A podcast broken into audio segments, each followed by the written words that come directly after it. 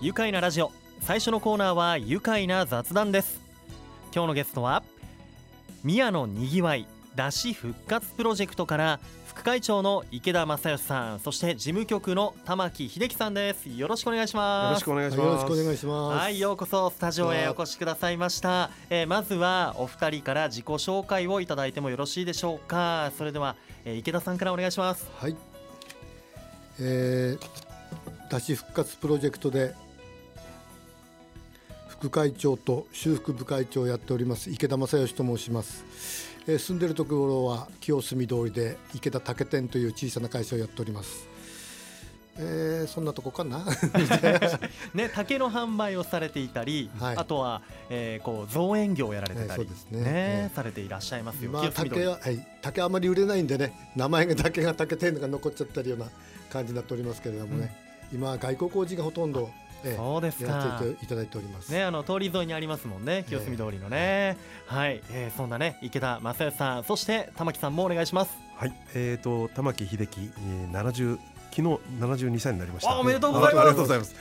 えっ、と出身は栃木市でですね、えー、蔵の町えー栃木で、まうんあ出汁とゆかりのあるところがこういいう形になったのかなと思ってますけれども、はえっ、と3年前まで、えー、約40年間清澄通り清澄町の清澄通りに住んでまして、ええ。ー池田さんとそういうところでまあ街づくりをどうしようかということなどをやってましてうん3年前から、えー、木舟のもなかのためにですね、はい。というわけではないんですけれども、まあ、田川のそばに、えー、うんうん。転居しまして木舟のもなかを作っております。はい、はい。ね、そんな木舟もなかも作ってらっしゃる玉木さん、南大通りにね。はい、お店がありますけれども、今日はお二人にお越しいただきました、はい。お二人もメンバーである、えー宮野にぎわいだし復活プロジェクト。これはどんなプロジェクトなのか玉木さん教えてもらえますか？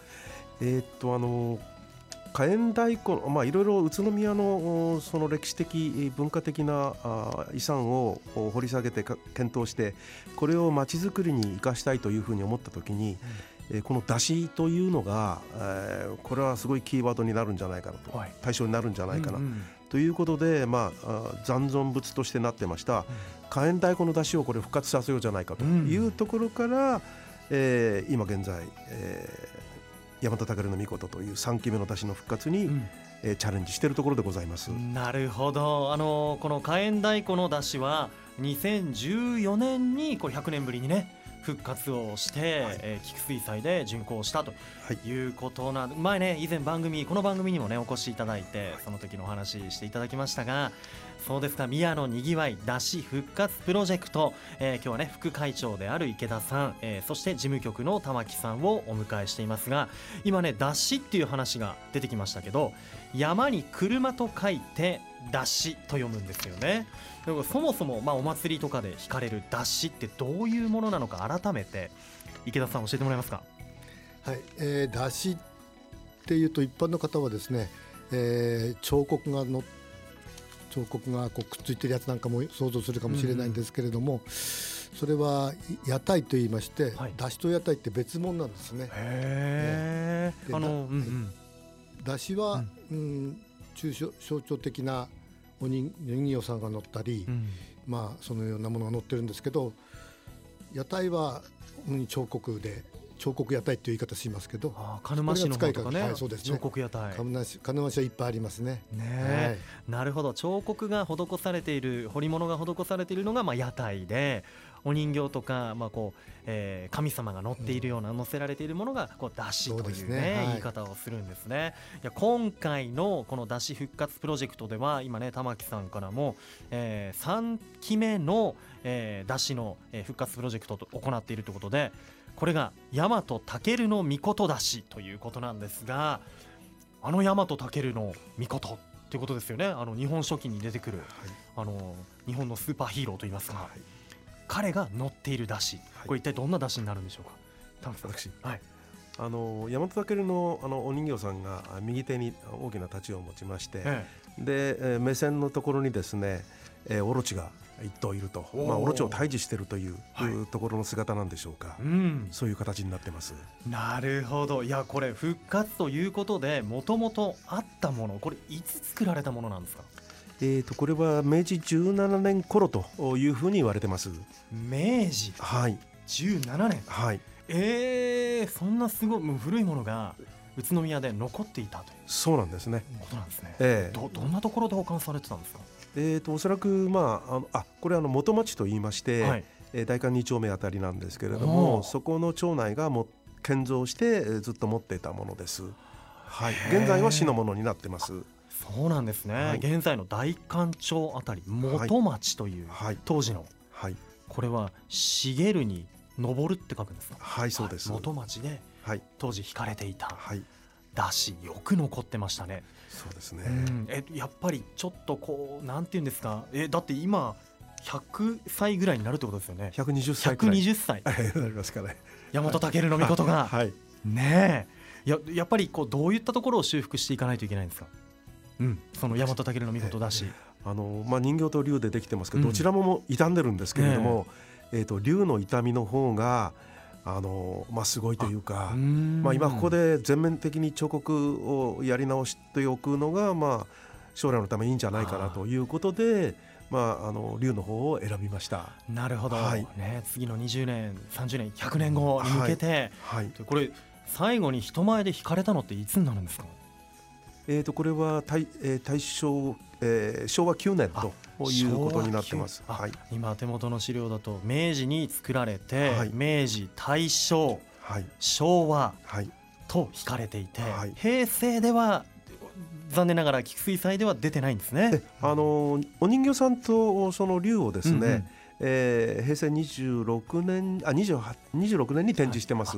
なるほど、はい。い、やもう明治からずっと年号変わっても、ね活躍してる。はい。大正時代とか明治時代ともう今空前のヒットをしているあの「鬼滅の刃の」はい。ね、舞台にもなってる時代ですよね。えへえその時からねこう子供たちおそらく見てねその迫力に驚いたんでしょうねこれ。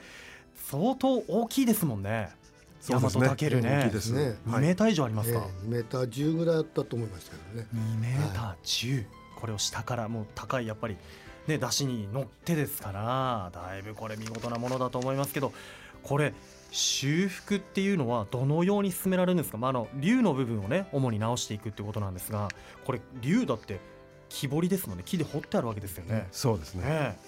これあれですか？3つに分かれてるんですね。大きく言うと。はい。竜こううねってますよ、はい。えー頭部と胴体と、はい。えー尻尾の部分。はい。ねへえここれまた細かな細かなこうパーツがいっぱいついてるんじゃないですかそれぞれ、はい。ね。えこれを、えーどんな方がこう修復してくれてるのかなというところ気になるところなんですが。はい。じゃあ玉木さんいいですか？はい。あのー金沢に彫刻の名人がいまして、えー、とその名人に、えー修復をお願いしてます。はあ、もうもう職人さんですよね。そうですね。はい。いやもう日本でも有数うんな方だというふうに思っております。あなるほど、はい鹿沼のはいもう匠はい。おお名前がえっ、と黒崎隆夫さんです。黒崎隆夫さんですよ、もう数々のまあ屋台とかをこう修復したりとうん作ってらっしゃる方で、はい。僕もあの動画で見ましたけどはい。すごい方ですね、はい。ええいやましてやこのだいぶ120年も前のものにはい手を加えるっていうのは相当な技術とか覚悟がないとダメですよね、そうですね。え修復ですからね、はい。また同じようにやらなきゃならないということで結構プレッシャーもあるみたいですよ話聞いてると。えそうですよね。その当時の職人さんへの敬意みたいなものもね。当時のやり方でやりたいんだってよくおっしゃってますね。ああそうですか。いやもう本当この竜のね鱗を見たりしても細かいし顔にしても迫力があるし、ましてやこれももう立体じゃないですか。はい。ここにじゃあ今こう修復作業をされているんですね、はい。えーそして、えーやっぱ出汁というとあのー躯体というこのあれですね大和武が乗る、えーまあ車のついた台の部分、ね。ねあるわけですけどこちらはなんと宇都宮の高校生が修復に関わっているというふうに池田さん伺いましたが、はい、えー、山武の出汁はお人形さんのところしか残ってないんですね、まあ、大蛇というか竜というか、うんうんその部分しか残ってないんで、はい、えー引くことができないんですね。そうですよね、ですからそこのどうしようかということでじゃあそのそちらは今ある技術で、まあ、当時をなるべく忠実に再現しながら作っていこうじゃないかということで、はい、えー、一生懸命やっとるところでございますけれど、えー宇都宮工業高校のはい。高校生たちがはいそうですこれ授業かなんかで？えーこれはクラブなんですね、え？えー建築家のクラブ。はい。建築研究部という部がありまして、はい。そこのメンバーが一生懸命やっていただいて。部活動で？部活なんですよ。えーあすごいことです。これまたあのこの躯体という部分ですね。乗る部分ですよ、えー今進められているということで、これまた土台柱梁下駄。あとはこう根田の部分。桁ですね、桁と。根田とこれまたこう日本建築のね、ええ。こう技が使われてそいうるですね。ほとんどそうなんですけどただ違うところはえー揺れるところ、うん。で組み立てるところ。バラすところ。っていうところがありまして建築とはまたちょっと違うところありますよね。あー。そうか、ええ。お祭りが終わったらばらして保管しておく必要があるから、建築はもう柱立てたら立てたっぱなぱなしってことはないかな、うん。立てたまんまで動かさない、まあ、地震の時は動きますけど、ええ。それ以外は動かさないんでね。そうか。根本的に違うところありますね。へえいやーこれ高校生たちもすごいこう経験になってるでしょうね、そういったものをこう今携わってるということで、写真でもあののみを持って、えー、木木槌でえこう削っている、えー、保存穴っていうんでしたっけ、はい。を開けているような作業が見られたり、えーこうやって今はじゃあその鹿沼の、えー彫刻の、えー堀氏長さんと、えー栃木県の工業高校の、えー宇都宮工業高校の皆さんがこう二手に分かれてね、作業をしているということで、こう皆さんのこうにぎわいを取り戻したいよっていうね思いが詰まっての修復作業が進められているということでこれは来年の、えー10月の、えー宇都宮二荒山神社の菊水祭でのお披露目を目指しているとはいうことなんですね。いやーもうぜひね後半ももっとお話伺っていきたいと思います。一旦ここでブレイクしましょう。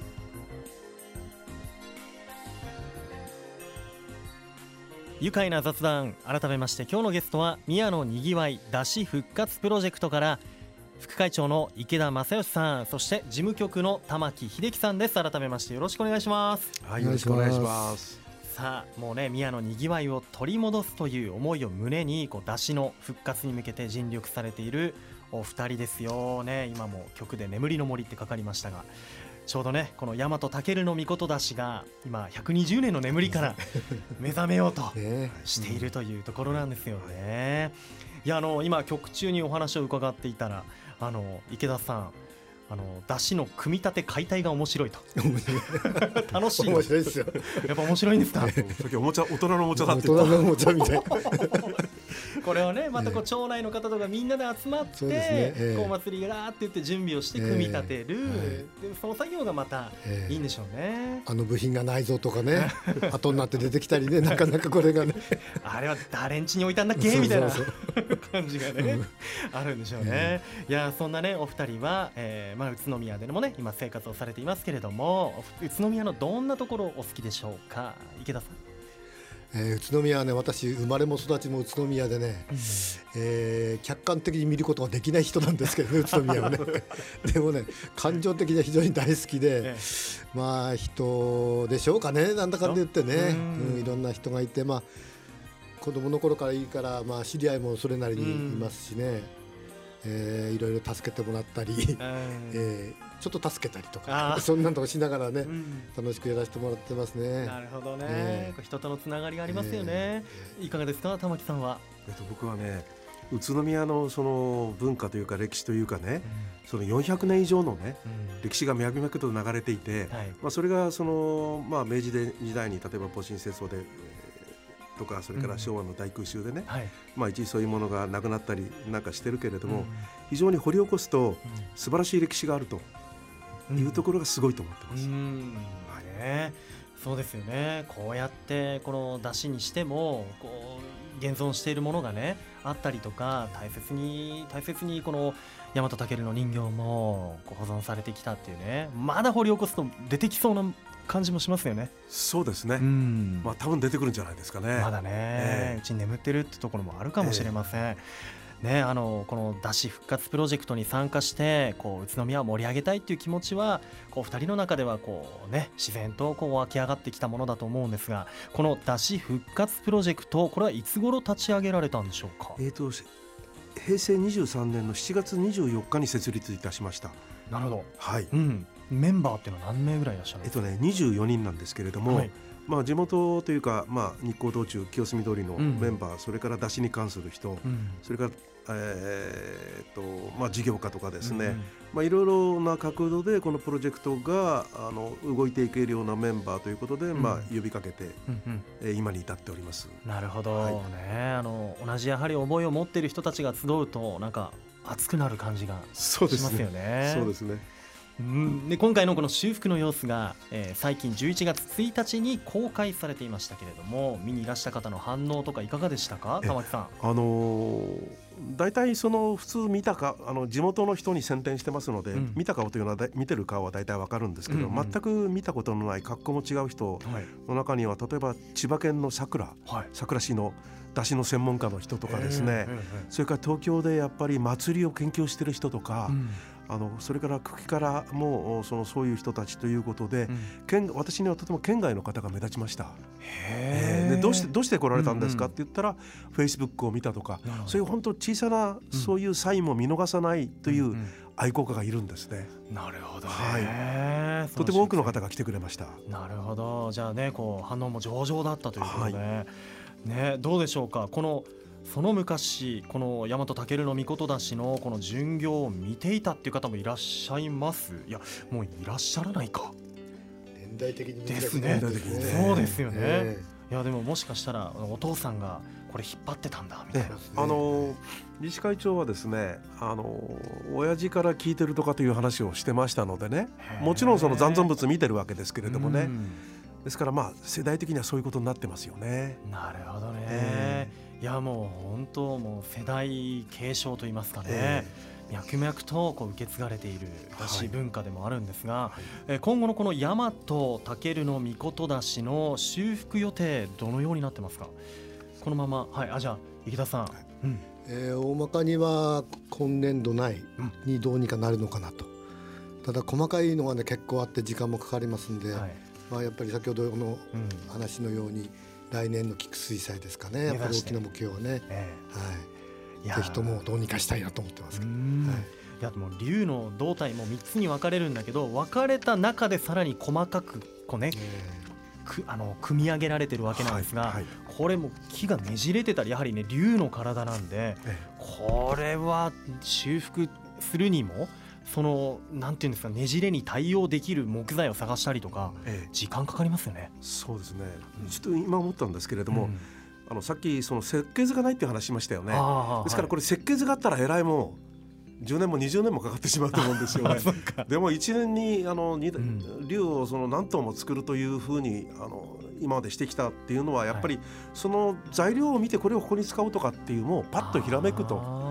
ですからそれによって材料によって竜の形が決まってくるということなのかなというふうにも思ってますすね。はいあじゃあ今ちょうどね鹿沼のそのえー職人さんの手元にあるわけですが、はいそこでこういろんなパーツをね選んでつけられたりとか掘られたりとか。しているんですね。いやこの修復ですけど費用ってどのくらいかかるんですか？えっとね全部で、うんえー竜の竜と躯体と合わせて約850万円、まあ900万円かかるんじゃないかなというふうに思ってます。かかりますよね。はいまた巡業ともなるとね。はい。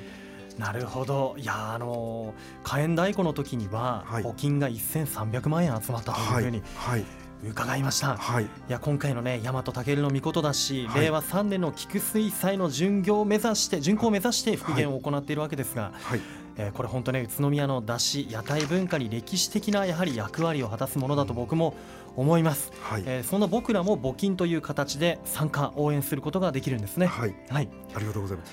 あのーまあかかる費用は約900万、それから収入で文化庁のへ令和2年の文化庁の、え助成金の事業になっておりまして、これが約700万あります。はい。ですので、えー約200万円、えー募金で集めたいなというふうに思ってますけれども、はい。まあこういう時代なのでね、うん。まあ難しいかなというふうにも思ってますけれども、少しずつ集まっております。いやもうぜひね宮のにぎわい取り戻すためにも、えーこの大和武の御事出し復活募金、えーこちらホームページ公式ホームページから、えー申し込み書ダウンロード可能になってますのでぜひ今このラジオを聞いているあなたもご協力いただければと思います、はい。えー、またねお二人もお時間になってしまいました。この番組にもねぜひもう菊水祭の前に来てもらいたいですね またね。はい。はい、お願いしたいと思います、えー、次のお披露目来年10月の菊水祭も楽しみに待ちたいと思います。では最後になりました。このワードで一緒に締めましょう。それではいきます、せーのだし復活プロジェクトで愉快な宇都宮。ありがとうございます。愉快な雑談。今日のゲストは宮のにぎわいだし復活プロジェクトから副会長の池田正康さんそして事務局の玉木秀樹さんでした。どうもありがとうございました。ありがとうございました。ありがとうございました住めば愉快な宇都宮